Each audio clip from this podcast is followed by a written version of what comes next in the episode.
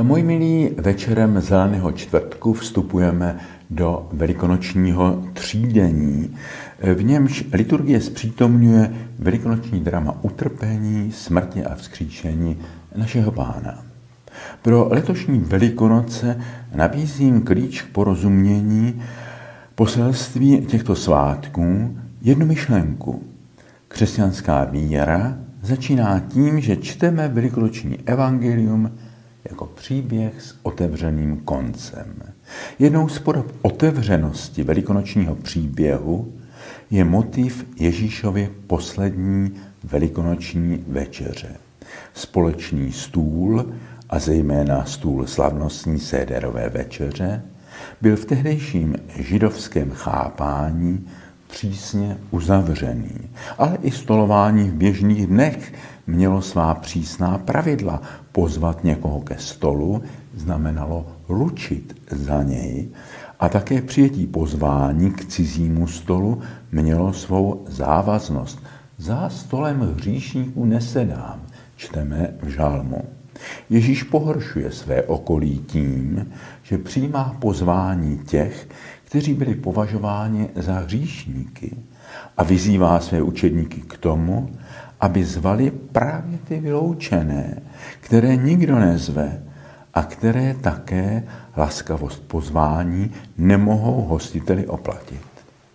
V Ježíšových podobenstvích slyšíme o královské hostině, na kterou pozvaní nepřišli a král dal zaplnit večeřadlo nezvanými náhodnými kolem jdoucími, přesto i ten, který pozvání nečekal, měl projevit věč, vděčnost tím, že si nejprve oblékne svatební šaty. Ježíšova poslední večeře v předvečer smrti má podivuhodný ráz. Ježíš poruší pravidla a odvěký řád a při požehnání chleba a vína dává tomuto úkonu zcela nový smysl. Provází ho slovy, toto je mé tělo, toto je má krev. Tento úkon není další z řady Ježíšových podivuhodných činů, není to zázrak v obvyklém smyslu toho slova, jako bylo třeba uzdravení slepého nebo vzkříšení Lazara. Je to znamení se zcela jedinečným významem. Je to zpřítomnění a zároveň výklad smyslu Ježíšovy smrti tak jako Ježíšovo tělo bude probodeno a vydáno smrti, tak jako jeho krev bude na kříži prolita, tak bude chléb a víno snědeno a vypito, ale ani Ježíšova smrt, ani pokrm a nápoj poslední večeře nejsou zmarněním, zmařením, zbytečným koncem. Dávají jako pokrm a nápoj sílu udržují život. A stejně důležitá jsou i další Ježíšova slova při poslední večeři. To čiňte na mou památku. Poslední večeře nekonečně pokračuje po všechny dny, po staletí a tisíciletí, všude tam, kde lámeme chléb a sdílíme kalich na památku Ježíšova velikonočního vítězství nad smrtí, nad hříchem, nad strachem. Památka anamnézis, připomenutí, to není jen oživení slabé paměti. Je to zpřítomnění události, která pak skrze naše slavení trvá.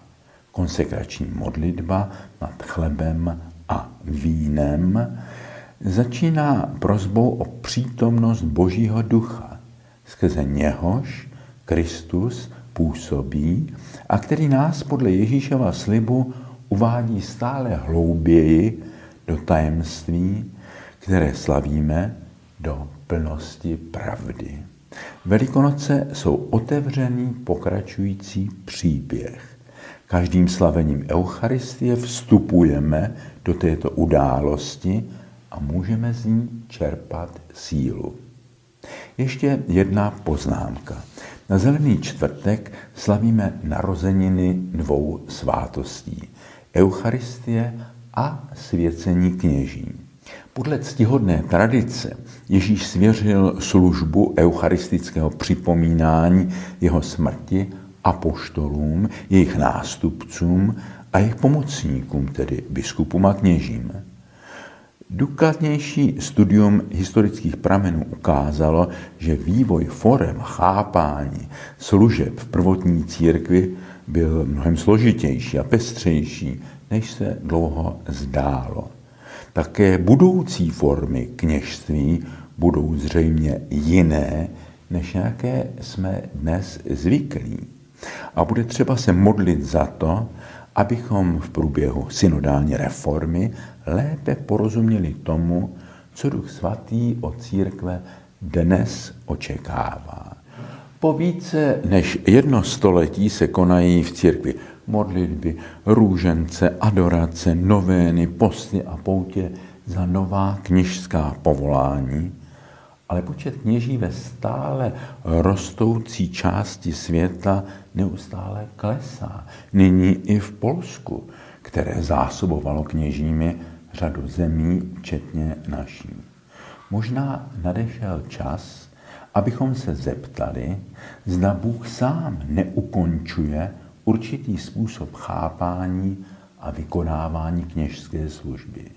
Možná, že čeká na to, až přestaneme bušit na dveře, které on sám zavřel a začneme pokorně, odvážně a tvořivě hledat nějaký jiný způsob kněžské služby, který si Bůh přeje pro dnešek a zítřek a koho si k takové službě povolává. Nostalgie po minulosti a lenost, neochota a hluchota vůči prorockému vanutí ducha se může stát hříchem proti duchu svatému. A to je něco, co bychom opravdu neměli riskovat. Děkujeme tedy dnes kněžím, kteří v nelehké době ve své službě věrně a poctivě vytrvali a vytrvávají. Modleme se za ty, kteří selhali. A prosme pokorně o moudrost, abychom poznali, kudy vede cesta následování apoštolů podmínkách dneška a zítřka. Amen.